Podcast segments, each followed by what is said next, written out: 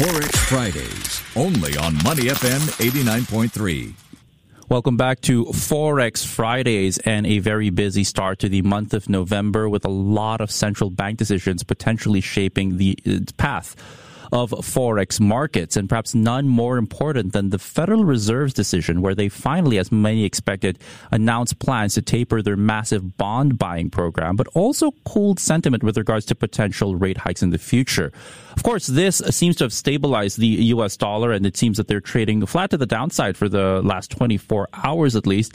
But of course, the question is how might this all shape markets moving forward, especially the forex space, and also the big question as to whether or not central bankers around the world may be taking inflation a little too lightly. Well, today on Forex Fridays, to help us recap the very busy week that was, despite it being a shortened week, we are joined once again by Mr. Vishnu Varathan, the head of economics and strategy at Mizuho Bank, to share with share with us his sentiments on all these major, um, you know, central bank decisions and how it might shape the forex markets forward. Mr. Varathan, thank you so much for joining us today. Glad to hear you and your loved ones are still safe and in good health during these times, and welcome back to the show. And first and foremost, belated happy Deepavali, sir.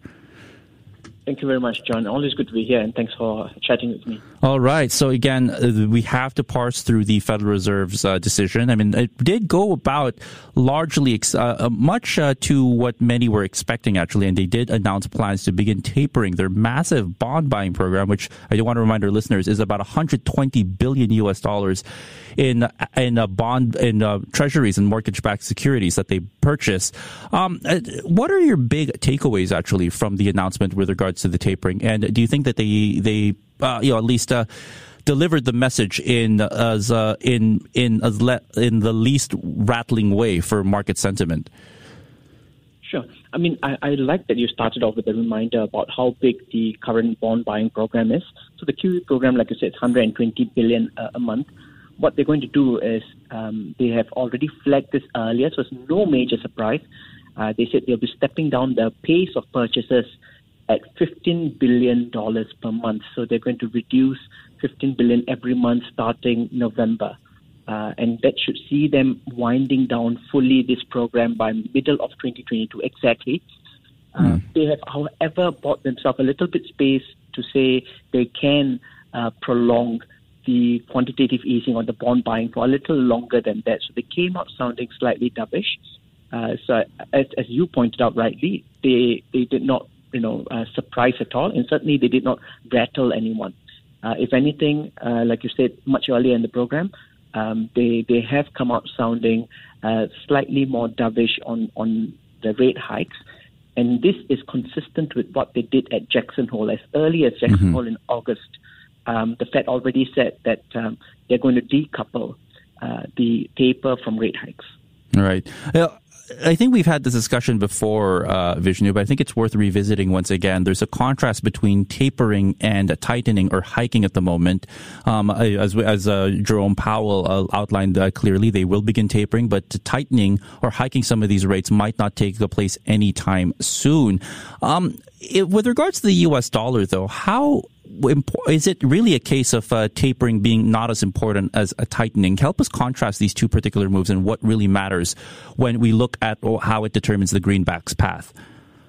Oh, I mean, this is a really good question because, uh, you know, our experience in 2013 was just the warning of taper had rattled markets and the dollar started appreciating, particularly against the emerging market and Asian currencies uh, back in 2013. So it may surprise some that this time uh, markets look like they are, you know, uh, uh, uh unflappable, uh, and and that the, the risk sentiments have not really declined.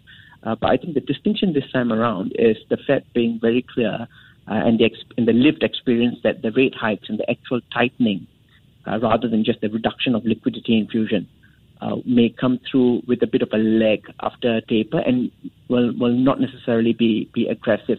So that's one thing. And I think the dollar's reaction function, which is really this time around uh, softening a little bit, has probably got more to do with the Fed, uh, you know, um, dialing back any uh, sense of uh, rate hikes coming sooner than anticipated. So the Fed still taking a very cautious view on tightening perhaps has uh, uh, held back and restrained the dollar rather than it being, uh, you know, spurred into a bullish move by tapering in itself. Mm-hmm. So does this basically take the wind out of any bullish case for the U.S. dollar, and will we see it just straight flat or sideways because of this, or are there other things that might play in the greenback's favor? Perhaps safe haven demand, perhaps uh, you know, um, uh, you know, perhaps a you know, I don't know, perhaps a sudden last minute holiday burst towards uh, treasury yields that might lift it up. What are your thoughts now, uh, Vishnu? Is it going to be flattish for the dollar moving forward as a best case? I think the dollar may be fairly volatile in a, in a consolidation mode, but the bias is to the upside. Uh, and, and, here's why. Even if the Fed pushes back uh, on its uh, rate hike intent or, or its uh, overreaction to inflation, inflation rising globally means that, uh, particularly in, in emerging markets, you're going to see real yields starting to drop, whereas in the US, yields are generally on an upward momentum that differential means that the dollar will be much more supported, especially against uh, the, the emerging currencies. How broad based uh, dollar strength becomes will then depend on the kind of rhetoric that we see coming out of the ECB, uh, the Bank of England, and the other major central banks. Uh, but the for us, the, the, the, the, biggest takeaway is that the Fed is probably going to lead uh, the way out of exceptional accommodation, including hiking rates. And for those reasons, uh, dollar may be more underpinned than not. Mm, we're still meeting to uh, Vishnu Varathan, the head of economics and strategy at Mizuho Bank here on Forex Fridays on Money FM 89.3. Vishnu, we have to address, though, that uh, central bankers have been getting a little bit more flack lately with regards to uh, addressing inflationary concerns. And we saw a very interesting case of that with the two other major central bank decisions earlier this week. We saw the Reserve Bank of Australia on Tuesday perhaps abandon that, that, that defense of the yield targets and also perhaps alluding to a potentially earlier than expected rate hike uh, down under because of these inflationary pressures. Meanwhile, you have the Bank of England, who, uh, hours after the Fed's decision, came out and said, relax, we don't think that the conditions have been met yet for a rate hike. Inflation is, is, is high, but uh, so far everything is still smooth sailing. This is fine. The house is not burning down. Help us understand whether or not the central bankers around the world are really on top of inflation, as some may be worried about, and how this is reflected between the two contrasting attitudes of the CB, of the RBA and the BOE. You know, personally, I think uh, this is a, a, question that will, will have to be answered only in the future. Uh, and, and, the jury is still out whether we are really on top of inflation or, or we are overreacting uh, to some of the supply side uh, cost push. Uh, but the compare and contrast is very interesting for the fact that it is extremely dynamic. Uh, we, we did see the Bank of England actually leading the way out, uh, suggesting, and they were one of the first to suggest unequivocally that inflation appears to be in an upward trend and cannot be ignored. Uh, but they have held back on, on moving too quickly because I think they do recognize that uh, the fragilities in growth remain in place. Uh, so on balance, it appears that they just want to, um, uh, you know, temper their, their pace of tightening with respect to the Fed because uh, excessively strong sterling or any sell-off in the asset markets may not be very good for the economy either. The RBA was forced to drop the yield curve uh, control, or like you said, the yield target, uh, mainly because short end or front end yields were rising dramatically globally, and it, it be counterproductive to resist that. Uh, and, and the RBA has now dropped its reference to only hiking rates in 2024. It still has said, know, look, for a long time now, they're not going to hike rates. So they're pushing back on market expectations that they would be, quote unquote, forced to hike uh, in 2022. Uh, and, and I think that's where central banks are. They're, they're probably at a place saying that they are on top of things, but that they are not boxed into a, a, a rate hike move either. And I think this is the, the, the dynamic shift in, in, in their communication and their signals uh, that could lead to more volatility in the FX markets, partly reflected in the dollar, uh, but also uh, as much in, in the Aussie dollar or, or, or the uh, British pound. So you think this is just a way of central bankers to create some more wiggle room for them in case they have to make that rate hike and they're not they're not pinned with their backs against the wall? Absolutely, I think the one lesson learned was that not having enough room to maneuver uh, is perhaps a bigger problem uh, than inflation in itself.